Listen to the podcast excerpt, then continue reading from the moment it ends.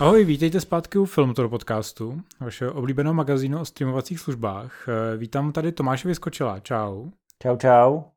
A to samozřejmě nemůže znamenat nic jiného, než že budeme probírat streamovací služby.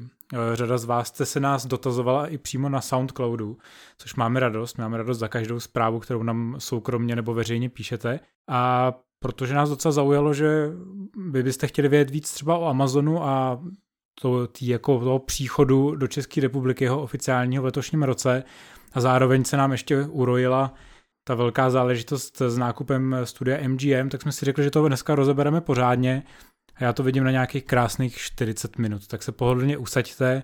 Mě těší, že vás těší tyhle ty speciály o streamingu.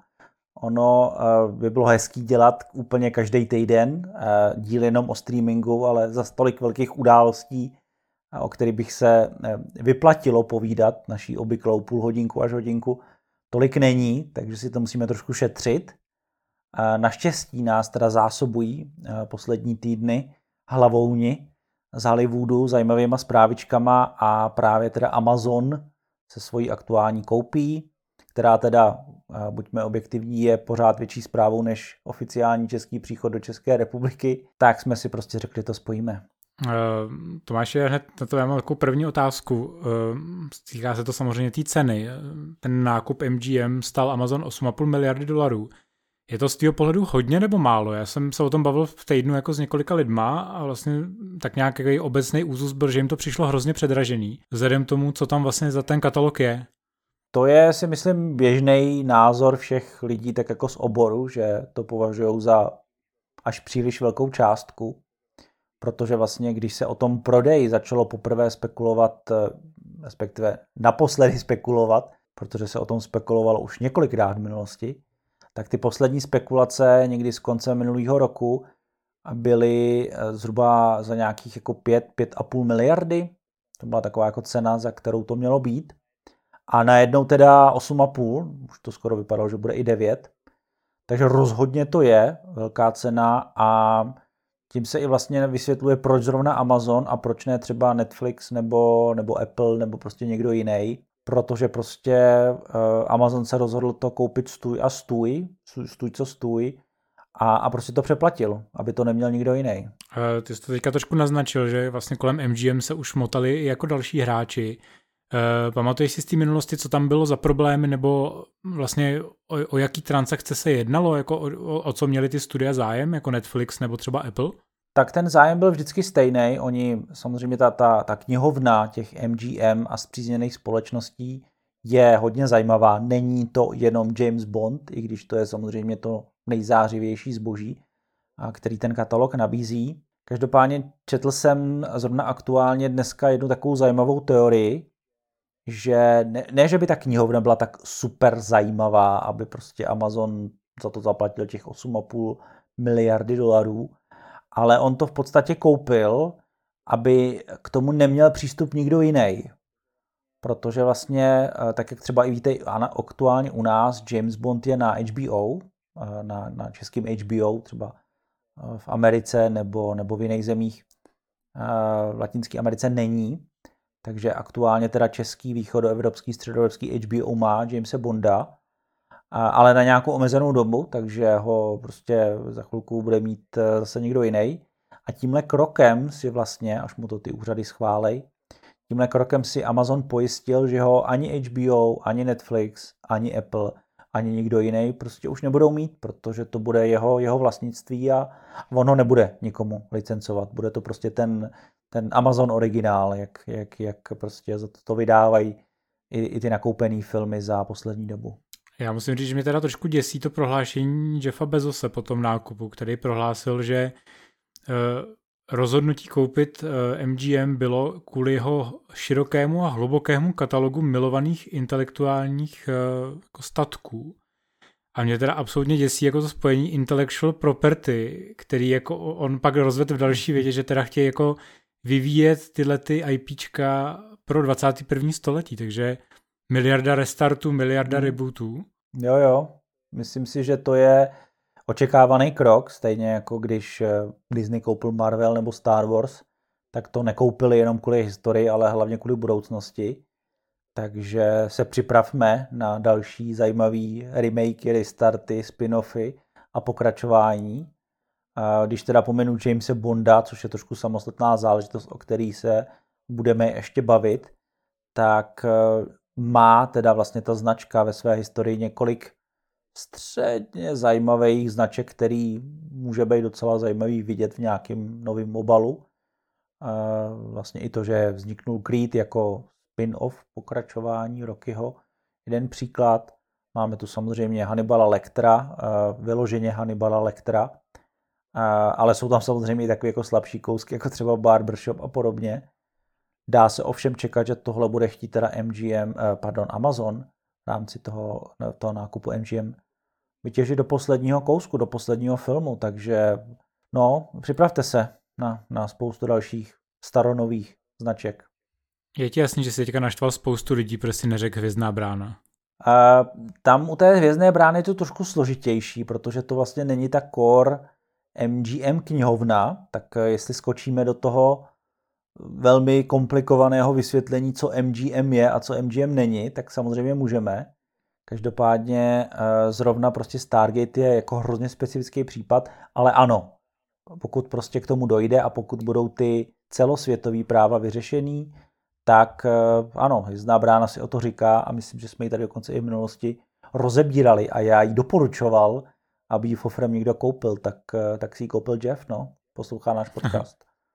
My jsme to teďka řešili v rámci mm, redakce, že jestli vlastně Stargate má jako dostatečný švih v rámci filmu nebo spíš seriálu. Jako, co by si třeba ty zvolil, jako kdyby si řekl, OK, mám tady značku Stargate, jako přijde ti jako relevantní biznis jako udělat tu novou filmovou franšízu, o kterou se jako Emerich pokouší, nebo oni aspoň mluví jako posledních třeba 15 let?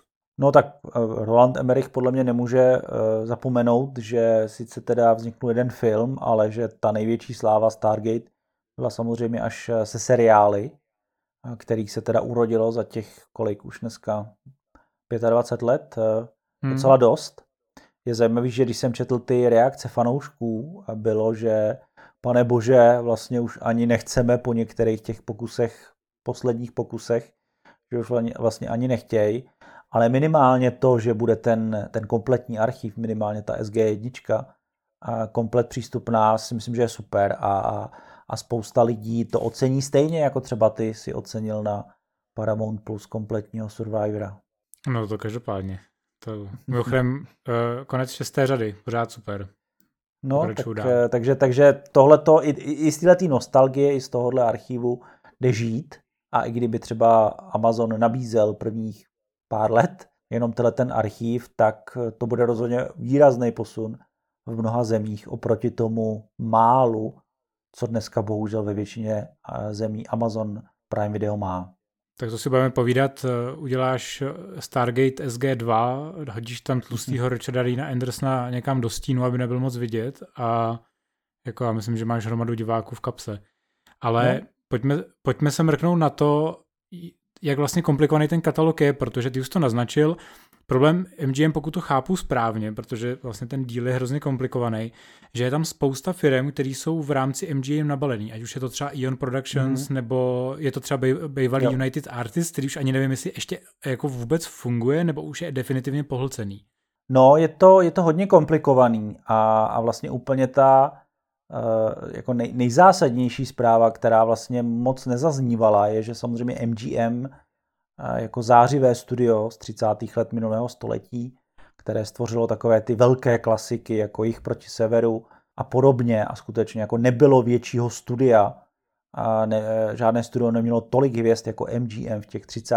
respektive 40. letech, tak vlastně díky eh, mnoha potom komplikovaným peripetím, to, že se velmi teda jako odsunulo z té, z té, z té slávy těch největších studií, tak vlastně došlo k tomu, že ho vlastně v 80. letech získal Ted Turner, mediální vlastně magnát, který prostě to začal spojovat různě svoje další aktivity. Spojil to tenkrát vlastně i se, se studiem Warner Brothers, se stanicí CNN a, a vlastně i s časopisem jako je Time, k tomu se ale dostaneme v dalším dílu.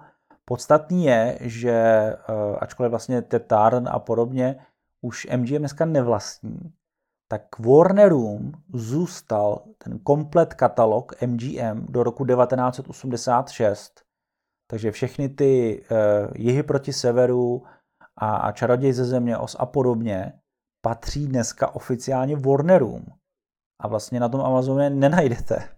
A je to tak, no. Já můžu potvrdit, že vlastně já jsem si, ještě když eh, se vlastně hodně prodávali Blu-ray, nebo byl takový ten boom Blu-rayů, Uh, tak já jsem vlastně spoustu těch, těch klasik nakupoval, už to právě byly proti severu, nebo to byly nebo to byl čaroděj ze země Os a ty vždycky měli Warnerácký loga, proto mě vlastně zmátlo, že v no. momentě, no. kdy přišlo to oznámení o nákupu, tak vlastně spousta článků, těch prvních článků o tom nákupu se vyrojili s tím, že součástí toho vlastně jsou tyhle ty tituly. Hmm. Já jsem říkal, to nedává moc smysl, protože jako no, tam... Není, nejsou. Jako, takže dobrý, že to... A myslím, že stejný jako problém je u toho Bonda, že jo? Teď jako na tom Bondovi se produkčně, pokud se tu podílejí minimálně tři společnosti. No, tam, tam vlastně to je uh, u toho Bonda, respektive ještě možná, když teda rychle projedeme ten zbytek studií, tak vlastně v 80. letech se MGM spojilo, už tenkrát teda dost na Prahu jako krize, a tak se spojilo vlastně eh, s jiným studiem, který bylo ještě víc v hajzlu a, a bylo to vlastně další legendární studio z těch eh, zlatých dob Hollywoodu, alias eh, United Artists, a které tenkrát vlastně díky kvůli propadáku Nebeská brána muselo vlastně prakticky jako zavřít, zavřít biznis a, a koupili, koupili je právě lidi z MGM. A každopádně tam ta koupě proběhla tak, že když to potom ten, ten Turner různě jako spojoval a rozděloval podobně, tak eh, všechny ty licence, všechny ty filmy, které United Artists eh, vyrobilo a vyrábělo, zůstaly teda jako tomu brandu MGM, to znamená, ty jako nepatří do toho, do toho Warneráckého katalogu dneska. A vlastně eh, všechny ty hlavní série, o kterých se v těch zprávičkách psalo, jako byl třeba Růžový panter nebo Rocky, to znamená, to jsou takový ty hezký kandidáti na nějaký ten restart, to jsou právě filmy United Artists. To vlastně nejsou ty, ty core MGM, to jsou United Artists věci. Takže, takže z toho vlastně budou žít paradoxně, protože MGM vlastně od toho roku 86 nemá žádnou franšízu zásadní. A, takže jako uh, United Artists je taková jako první posila a během uh, vlastně i 90. let do sebe nasály, uh, především teda hlavně v americkém pojetí distribuce, spoustu dalších menších krachovalých studií. Takže eh, pokud vlastně jste v těch zprávičkách viděli, že eh, v tom katalogu, který si Amazon kupuje, třeba Robocop, tak je to daný tím, že vlastně MGM eh, přejalo licence zkrachovalého, ale třeba relativně nedávno obnoveného studio Orion Pictures. Všichni pří, příznivci VHS znají takovou tu legendární znělku s těma hvězdičkama, co se spojují do toho očka. Takže to je, to je Robocop. A vlastně mimochodem i v Americe licenci na věci, které se týkaly v mnoha, v mnoha částech dalšího prostě legendárního VHS brandu, což byla společnost Canon Films. A všichni fanoušci Chucka Norrise, Jean-Claude Van Damme a podobně si určitě tyhle ty loga pamatují z takových těch klasik jako Stracen fakci. No a, a naposledy, ale tam ta situace je hrozně nepřehledná, zvláště co se týče Evropy, jsou vlastně všechny věci, které patřily Karolku, což je zase prostě další zkrachovalá legenda z 80. a z 90. let, která prostě vyrobila takové věci jako, jako nebo vyrobila, vyrobila a distribuovala takové věci jako, jako Total Recall, eh, Základní instinkt, eh, Terminator 2 eh, a pak teda jí zlomil prostě vás ostrov do řezu, podobně jako Nebeská brána United Artists. Každopádně tam jsou ty práva neuvěřitelně komplikovaný, protože třeba v Evropě na spoustu těch filmů má nárok kanál, kanál plus jako, jako, jako streamovací služba a společnost. Takže toho se asi nedočkáme, ale třeba jsem koukal, že v těch zprávičkách se říká, jo, chceme dělat pokračování, já nevím, restart Robocopa, nebo restart Total Recalu, restart, já nevím, eh, základního instinktu plácnu. Takže vlastně zase další nakoupený licence to, co vlastně do toho MGM, do tohohle prostě spojení nasály ty, nasály ty akvizice. No. Takže jako, jestli teda doufám, vyřeší nějak ty celosvětové práva, tak eh, říkám, paradoxně budou žít z těch, z těch nakoupených věcí, a kam třeba vlastně spadá potom i ta hvězdná brána.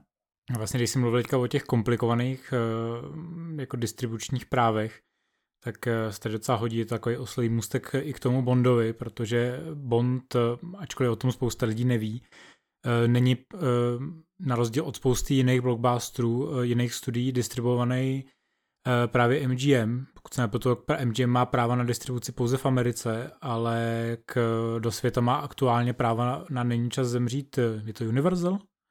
Mm-hmm. Teď aktuálně na Není čas zemřít Universal, ano. A, a předtím to bylo Sony. Předtím to bylo Sony, ano. Je vůbec jako možný nebo relevantní to, že by Amazon do budoucna mohl mít věci jako Bond, třeba plácnu prostě spin-off bondovský, teďka s ženskou 007. Jsem na to zvědavý, protože vlastně uh, práva na Bonda, na, na filmové adaptace Bonda má společnost uh, Ion Productions a už vlastně od samotného vzniku před uh, kolika? Skoro 60 lety. A e, vlastnictví Ion Production je, že vlastně e, původně to bylo nezávislý, pak tam United Artists znova vlastnilo nějakou, jako vyloženě fyzicky nějakou část, pak tam byly nějaké hlasovací práva, pak právě do, do těch e, smluv začala vstupovat právě i Sony, o kterých se kdysi spekulovalo, že MGM celý koupí. A teď to je vlastně tak jako udělaný na půl, to znamená, že vlastně MGM vlastní na půl, respektive United Artists vlastní na půl Ion Production a druhou vlastní rod brokoli, brokolice, familiárně přezdívaná, to znamená těch původních bondovských producentů. A co jsem pochopil, mají pořád, kromě toho, že tam teda jsou polovičními majiteli, pořád mají tu, tu většinovou rozhodovací roli o tom, co Bond bude a co Bond nebude. Takže eh, vlastně stručně řečeno, pokud čekáte, že se v říjnu objeví Bond na Amazon Prime v rámci předplatného, tak na to zapomeňte.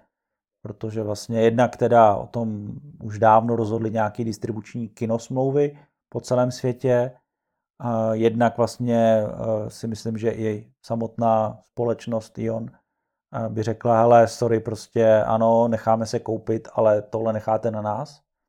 Něco jako kdyby George Lucas zůstal, zůstal v Lucasfilmu i po prodeji Disney. Takže jen přes mou mrtvolu a podobně. A navíc samozřejmě i podle mě sám Bezos ví, že tohle je ten klenot, který nebude sekat za těch 80 korun v České republice za předplatný, abyste koukali na Vio Bonda. Takže buď na něj vyrazíte na dalšího Bonda do kina, anebo eh, si ho budete muset koupit za 30 dolarů, jako se to aktuálně snaží dělat Disney. Ostatně vlastně před časem opakovaně se spekulovalo i o tom, že Bond byl možný k odkupu jako franšíza, mm-hmm. ale právě MGM za něj chtělo nehorázný sumy, mm. které se pohybovaly kolem 600 milionů dolarů za jenom americký práva, což samo mm. definuje asi, jaký jako šance jsou na to, aby to někdo dal na streaming, protože neumím si představit návratnost titulu, který by skoupil za takovýhle peníze v rámci streamingu. Ano, ano, ano. Takže oni vlastně eh, logicky, protože vlastně ta, ta společnost fungovala, funguje dost nezávisle a když viděli, že předchozí hlavní bondovky udělali v kinech miliardu, to znamená vlastně půlka z toho teda připadla jim a, a kromě toho teda, že si nechali zaplatit produkci nějakýma product placementama a podobně, tak pak už více méně ty prachy byly jejich, takže ta, ta, ta cena za Není čas zemřít těch 500, 600, možná 800 milionů dolarů, vlastně nebyla úplně tak přehnaná, protože to byl nějaký očekávaný zisk, který oni chtěli vyrejžovat za normálních okolností. Skin, jenom skin za, za není čas zemřít. Tím máme vyřešený do určitý míry jakoby ty, tu budoucnost Amazonu, ale to si myslím, že spousta lidí nebo tak nějak trošku netuší, protože přece jenom jako z té pozice Čecha, kde jako Amazon tady je takovej z mýho pohledu hrozně jako plonkový, vlastně hrozně nezajímavá služba, byť stojí vlastně zdaleka nejmenší peníze v rámci těch velkých zatím, hráčů. Zatím. Zatím, zatím. Tak eh, jak je to vlastně ve světě? Jak je to, je to opravdu jako třeba řekněme číslo tři v rámci těch jako velkých hráčů vedle Netflixu a Disney Plus aktuálně? No, eh, ono se to těžko posuzuje, protože vlastně Amazon má eh, podle svých aktuálních čísel za vlastně jako co vydal celý Amazon, více vlastně než 200 milionů předplatitelů celé služby Prime, která teda je braná jako ta nadstavba, kterou si můžete jako zákazník Amazonu, jako, jako e-shopu, vlastně připlatit a mít k tomu nějaký exkluzivní služby, rychlejší dodávky a podobně. A zároveň k tomu máte eh, vlastně v rámci té ceny přístup do té videotéky. Takže eh, není to nutně jako 200 milionů lidí, který každý den čučej na Prime Video. Je to 200 milionů Amazon zákazníků, který mají potenciálně přístup. Četl jsem, že vlastně snad eh, za minulý rok teda jako naprostá většina z nich si alespoň jednou za rok pustila něco na té službě Prime Video, což hm, jako asi úplně není srovnatelná metrika s tím, jak to chce počítat Disney Plus nebo, nebo HBO nebo Netflix. A každopádně je to teda obrovský číslo, protože vlastně jediný, kdo dosahuje takových čísel aktuálně je, je Netflix, ale jak říkám, nejsou to úplně klasický předplatitelé. A to, co teda platí, je, že Amazon je obrovsky silný v Americe. Jako spekuluje se, že z těch 200 milionů jich až tři čtvrtiny, to znamená třeba nějakých 150, možná 125 eh, milionů je jenom v USA teda. Pak teda v Indii, kde je mimořádně populární, jednak teda nabídkou, distribucí, cenou samozřejmě a podobně. Pak v Británii a v Německu, kde je to spíš daný historií tím, protože vlastně Amazon tam koupil bývalou streamovací službu La Film, takže tam si vybudoval nějakou pozici.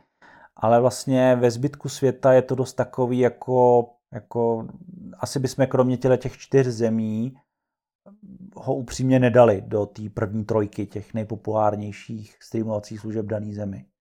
Jo, takže takže eh, ta jeho expanze celosvětová je zatím taková velmi, velmi specifická. Koukal jsem, že třeba podle popularity v aplikacích, jako to, kolik lidí vyloženě stavuje aplikaci Amazon Prime Video, že se mu začíná relativně dařit eh, třeba i ve Francii nebo ve Španělsku, v Itálii a podobně. To znamená ve státech, kde je i Amazon jako, jako silný e-shopový hráč, ale pokud za sebou nemá tu, tu tu oddanost těch zákazníků k tomu, k tomu e-shopu, což v zemi, kde vládne Alza, že jo, podobně, nebo v Polsku, kde vládne Allegro, což vlastně pokud tohle to není, tak se mu jako velmi špatně prosazuje. Ohledně tohle, ohledně nebo spíš jako to množství jako obsahu, který jako Amazon produkuje, ono se to trošku odráží právě, nebo vychází to z toho eh, množství předplatitelů, takže to potom dává jako velmi snadno smysl, proč na Amazonu velmi často řešíme problém, že vlastně spousta titulů, které jsou oznámený pro Amazon, nejsou eh, dostupní globálně, že Amazon kolikrát eh, řadu titulů prostě umožní pouze pro americký trh. Mám pocit, že za poslední mm. měsíc se nám to stalo třeba u tří titulů, že vlastně i na webu Filmtora jsme prostě měli anoncovaný, že by měli dorazit k nám, protože my vlastně do poslední chvíle nevíme. On, Amazon velmi často ani neuvádí, jestli to bude pouze v Americe nebo ne. Kolikrát mm-hmm. ta informace není ani jako volně dostupná a jsou to takové jako nemilý překvapení, které podle mě musí jako vycházet z, jako z toho, že třeba jako mezinárodní práva byly výrazně dražší a že oni si spočítají, že se jim to prostě nevyplatí. A obecně to teda platí u věcí, které oni jako nakupují od třetích stran, ne který oni sami jakoby developujou. Jo, teďka Typicky je to i krásně filmy vidět. nějaký nezávislý. No. Přesně tak. Teďka je to i jako krásně vidět na tom, že vlastně všechny tituly, které přicházejí nově a jsou přímo developovaný eh, a produkovaný Amazonem, ať jsou to filmy nebo seriály, tak uh, už dostávají rovnou i tu českou podporu, o který se teďka můžeme klidně začít bavit. Já jenom doplním, že vlastně uh, u takových těch mega velkých titulů, jako, jako byla Cesta do Ameriky 2 nebo Borat 2, který si vlastně koupil díky té streamové kvůli, eh, kvůli té streamovací, eh, nebo respektive kinokrizi, tak si je Amazon koupil, tak tam teda koupil celosvětová práva, to se mu podařilo, ale je pravda, že u těch eh, vlastně pidi amerických, ale třeba kvalitních a nezávislých filmů to, to takhle neřeší. No. Každopádně, česká verze, na to tady asi všichni čekáte. A vlastně poslední datum, o kterém jsme se už několikrát bavili, kdy teda má být ta česká verze spuštěna, je konec června nebo začátek prázdnin, kdyby teda jste měli možnost mít si vybrat i české rozhraní, to znamená tak, aby na vás to povídalo ve všech těch aplikacích, webech a podobně česky.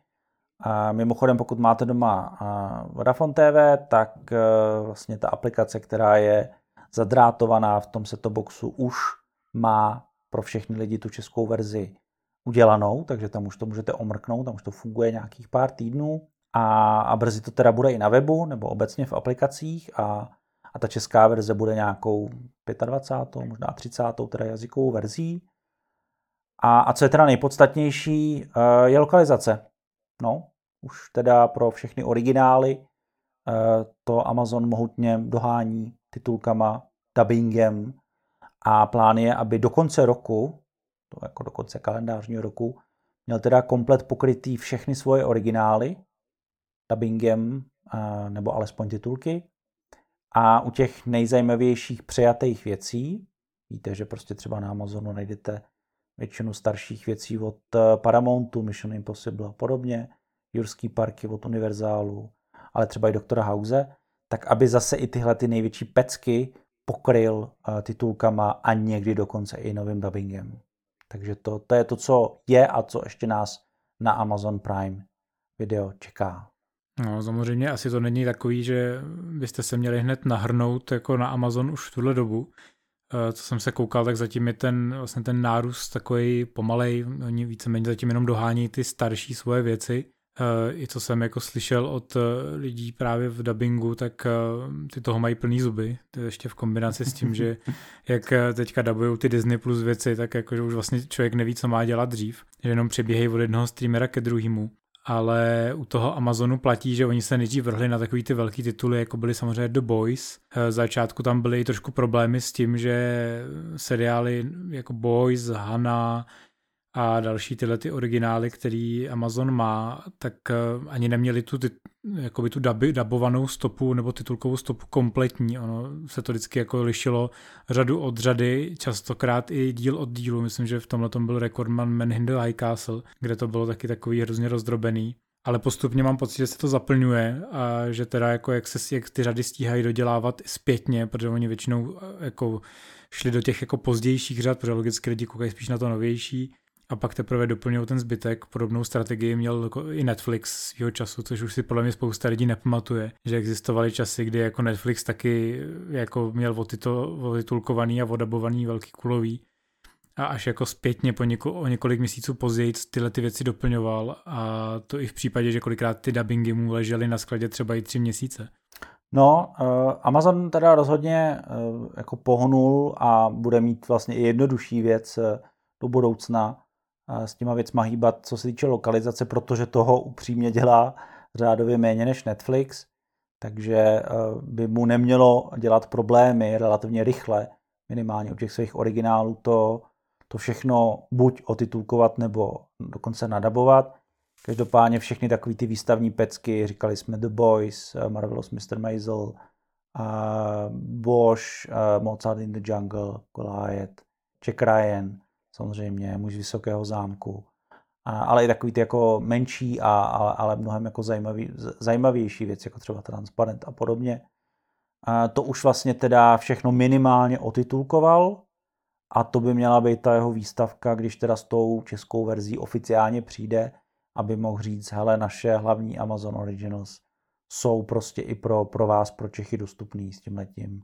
Zajímavý je, jestli se skutečně bude muset dopracovat k té samé poučce, co Netflix, že jenom ty titulky a to nespravějí.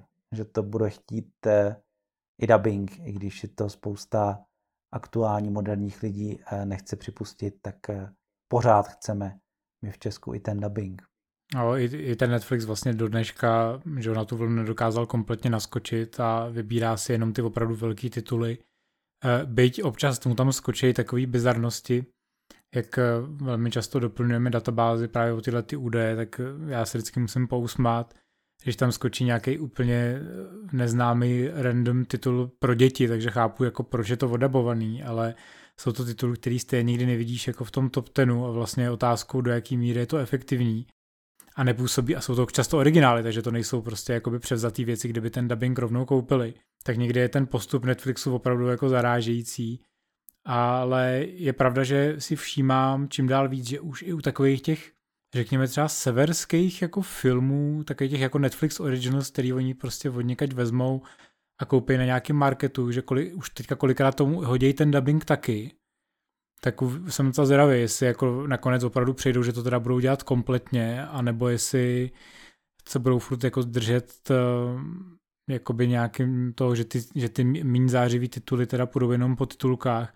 Ono taky jako, co si budeme povídat, ty uh, dubbingový studia jako úplně nejsou nafukovací, takže ono jako nejde úplně jako zahltit uh, studia vším a říct prostě já chci všechno dabovaný. Jo. Prostě to asi jako nikdy nebude. Vždycky tam bude nějaká preference podle množství potenciálních diváků a podle cílovky. Je jasný, že pokud to jsou krimi, filmy prostě se s nějakou eh, prostě vraždící tematikou, nějaký takový ty severský noáry, tak tam asi nikdo jako ten dubbing očekávat moc nebude, protože Netflix jako zase pořád ještě není nová aby tohle to daboval. A mnohem víc upřednostní právě věci jako je prostě Jupiter's Legacy teďka nově zrušený, nebo prostě celkově tyhle ty sci-fi, fantasy, takový ty fakt věci, u kterých oni čekají, že to budou mega hity, vys třeba Armáda mrtvých za Snydera.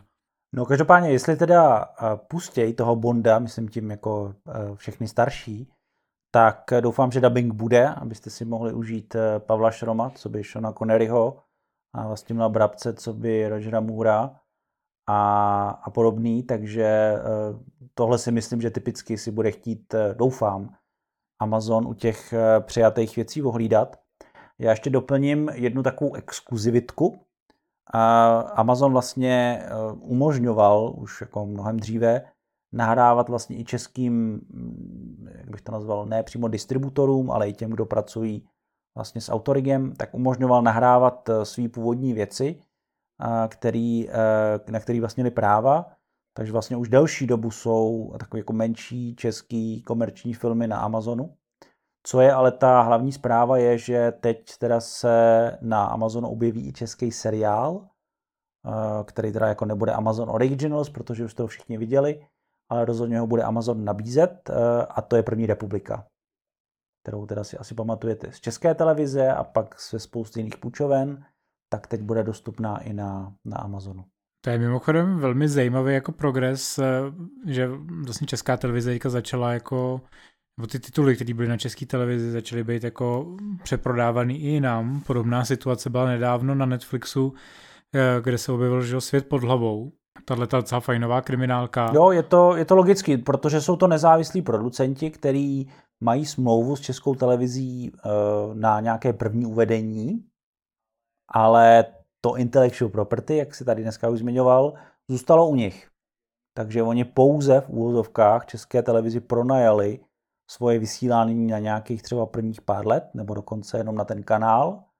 A zbytek už si řeší po své vlastní ose, no. A mimochodem, jako ono se to vyplácí, jako ten svět pod hlavou byl na Netflixu extrémně populární a mám pocit, že mm. jako tam vydržel třeba jo. měsíc v topce, takže jako podle mě jako no. rozhodně úspěch a můžu si představit, že to je jako cesta, jak eh, ty producenti můžou s tím Netflixem navázat eh, vlastně komunikaci ohledně nějakého budoucího obsahu originálního, protože v tomhle rybníčku my pořád ztrácíme. Já, co jsem slyšel, tak pořád, když se jako komunikuje s Netflixem, tak ještě pořád přetrvává taková ta snaha uh, nabízet jim převážně taky ty jako romantické komedie, co my tady vyrábíme a tohle on prostě Netflix nechce, oni dlouhodobě mluví no, o tom, nechce, že chtějí nechce, no. prostě jako sci-fi nebo aspoň krimi věci, ale chtějí taky ty krimi jako s nadpřirozeným, zatímco my děláme furt takový ty prostě normální detektivky, které běží na všech komerčních televizích. Martin Tomsa. Tak uvidíme, jestli to přinese nějaký progres, no.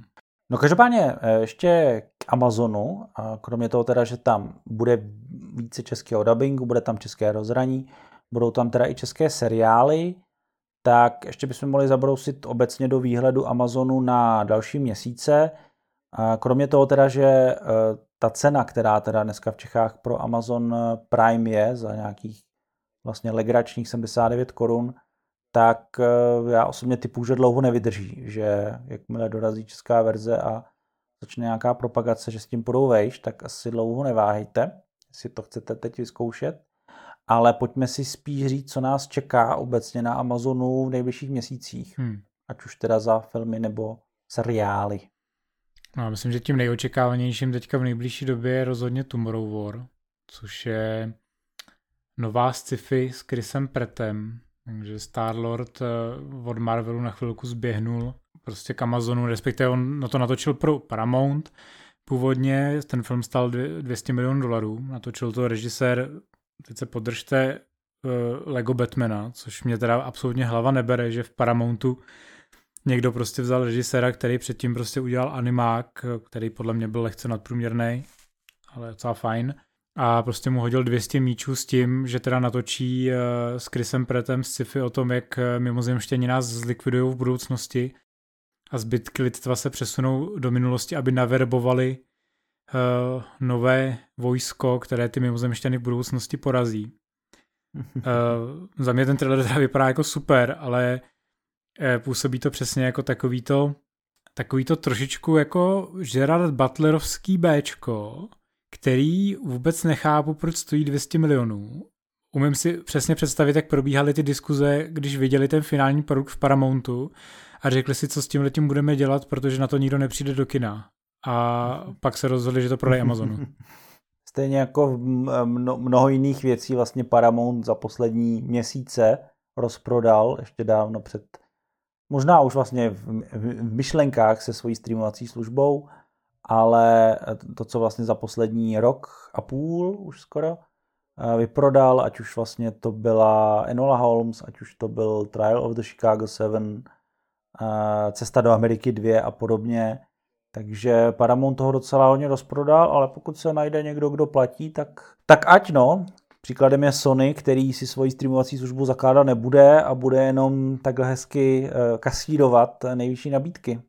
Ne, jako musí se nechat, že zajímalo mě hrozně uvažování Paramountu, jako když tam tyhle ty projekty vyvíjejí, protože Paramount si opravdu udělal jako takovou jako výrobní stáj na přeprodávání zboží. Já se skoro nepamatuju, kdy jako tyhle ten kdy jako tyhle ty jako sci-fi věci nebo nějaký takový trošičku jako riskantnější projekty nakonec opravdu oni sami oddistribuovali. Skoro mi furt přijde, že jako neustále se to všechno přeprodává už od toho momentu, kdy prodali ten, eh, ten no, třetí Cloverfield. No, zatím teda neprodali, ať už Tiché místo dvě, kterým teď dělá v kinech mimořádnou uh, mimořádnou radost, ani teda samozřejmě Top Gun 2 nebo novou Mission Impossible, to by jim asi Tom Cruise nikdy nedovolil ale cokoliv, co nemá asi potenciál superhitu, tak, eh, tak takovým zajímavým způsobem zabíjejí. No. Nicméně teda zpátky k Amazonu, já si myslím, Petře, že by si si měl vzít tu asi nejsladší zprávu, která nás teda doufejme případě Amazonu ještě v následujících měsících čeká. No, to největší je samozřejmě pán prstenů, no. Ale to je takový, jako taková zpráva. Bude to hrozně drahý, bude to vyprávět o něčem, kde ten prsten není a jako já, já vlastně jako trošičku si říkám, že to je docela strašný risk, když, to, když se vezme, že teda práva stály nějakých 250 milionů dolarů, teď oznámili, že teda půl miliardy nadspou do té první řady, samozřejmě oni hned eh, víceméně evidentně četli můj článek, takže hned se museli Samozřejmě, samozřejmě přepotvrdili, jakože logicky se všechno nadspe teda do nějaké infrastruktury a že musí postavit eh, všechny studia, že musí postavit prostě nebo vybudovat kostýmy a zbraně a podobně, což věděl každý, kdo jako logicky někdy viděl, jak funguje nějaká filmová produkce nebo seriálová. Eh, každopádně mě teda překvapilo, že, což jsem nejdřív nezaregistroval, když jsem o tom psal, o tomhle tématu, protože já jsem si pamatoval, že Amazon původně sliboval, že ta první řada bude mít 20 epizod. A oni v lednu hodili zpátečku a nakonec teda epizod bude jenom 8 té první řady. Což jsem trošičku začal přehodnocovat, jestli mi i těch 500 milionů, do, 500 eh, milionů dolarů, která nepřijde vlastně předražená suma, protože 8 epizod jako i s nějakým jako vybudováním infrastruktury mi vlastně připadá, že to je hmm, dost no, nákladný. No. Obzvlášť ve srovnání, že přece jenom jsme jako dost let po hře o trůny a už bych předpokládal, že tyhle ty věci jako se budou zase dát moc dělat jako jednodušejc. Vys jako Mandalorian, který už dneska dokáže vlastně vybudovat ty pocit nějakého, řekněme, poměrně epického sci-fi vlastně v rámci studia malýho. No nevím, ono u společností podle mě jako je, jako je Amazon a Apple jí platí, že mi přijde, že tak nekoukají na to úplně stylem klasického hollywoodského studia, který má už zažitý všechny tyhle ty masivní krvácení v rozpočtový a podobně a jdou trošku na to stylem z Jurského parku, na ničem jsme nešetřili. Takže utrácet to můžou a vlastně jako Amazon je relativně jako neskromný i v těch menších produkcích. Já jsem vlastně teď připravoval nějaké statistiky o nejdražších seriálech eh, per epizoda a vlastně mě překvapilo i za takové jako levné věci, který bych nikdy nečekal, že eh, do toho někdo cpe tolik peněz eh, od, od třeba Amazonu, a jako byl prostě, já nevím, Sneaky Peak, pardon, Sneaky Pete a, a podobně, takže prostě byli schopní dávat jako 9 mega za epizodu, jo. Takže ještě jsem to chápal u věcí, hmm. jako je The Boys nebo, nebo Jack Ryan, který vypadá nádherně a je tam nějakých jako 80 milionů za epizodu, ale prostě jako za Boše, což vlastně je relativně obyčejná, myslím to v dobrém slova smyslu, uh, prostě epizoda kriminálka, nebo prostě za Goliat, tak oni byli prostě schopni dávat jako 10 mega za epizodu, což, jak už si správně jako podotkl, to je rozpočet Game of Thrones, jo na epizodu. A, a když si prostě přeplatili, já nevím, Woodyho Olena, aby pro ně natočil prostě 6 epizod Crisis in Six Scenes prostě v průměru za 13 mega za epizodu, jo. Takže Apple utrácel prostě za morning show jako 15 mega za epizodu, což prostě jsou jako pekelné částky, jo. Takže takže prostě utrácej, no, ale můžou si to dovolit, no, jsou tím miliardářem Hemondem, na ničem jsme nešetřili, no, tak eh, snad si jim to nevymstí na kreativitě. Zase jsem to chtěl dodat, že je to chování požralého miliardáře, no, trošičku. Ale uvidíme, jak jim to, víš co, no, otázka, jak, jak to bude, kdyby začali opravdu jako remakeovat uh, ty věci MGM, tak je otázka, jestli prostě velmi rychle nezaplou zpátky do toho režimu, který už dneska nastartoval i Netflix. Že Netflix se taky začátku hrozně choval jako takový ten hodný strejda, co má peněz na rozdávání a čím dál tím víc jako vidíme, že pokud jako na Netflixu něco neuspěje úplně, řekněme, nad očekávání, tak uh, už se taky ne, nebojí jako do toho říznout. Takže no, já jsem... oni, oni už si hlídají no, ty peníze, protože vlastně Netflix na rozdíl od těch dalších studií ani jako nemá tu, tu, ten luxus toho, že by ho někdo mohl podržet. Dokud bude Amazon prodávat prostě pračky a, a podobné věci a bude na tom vydělávat tak šíleně, jako vydělává do dneška, to znamená, Jeff Bezos bude stále patřit mezi nejbohatší muže planety, i když odevzdá polovinu svého rozpočtu, polovinu svého majetku v rozvodu. A, takže jako dokud se tohle to bude dařit, tak e, do, to, do té doby budeme mít e, pána prstenů 500 mega za jednu řadu. No. Takže přejme si, aby, aby to bylo nejenom drahé, ale i dobré. Takže to můžeme dneska zakončit tím, že řekneme, e, pokud chcete mít hrozně epického pána prstenů, který bude mít třeba 18 řad, tak nakupujte na Amazonu, jak jen to jde, ať má Jeff Bezos důvody nakupovat, uh, respektive investovat do těchto produktů. A nakupuj, nakup, nakupujte to z Čech, ať vidí, že to má cenu uvádět i u nás. Ideálně s titulky a, a dubbingem. Ano, přesně tak. Ale tak jo, tak díky moc a příště si povíme něco o Warnerech a akvizici eh, nebo spojení s Discovery. Tak se těšte. Už se těším. Čau, čau.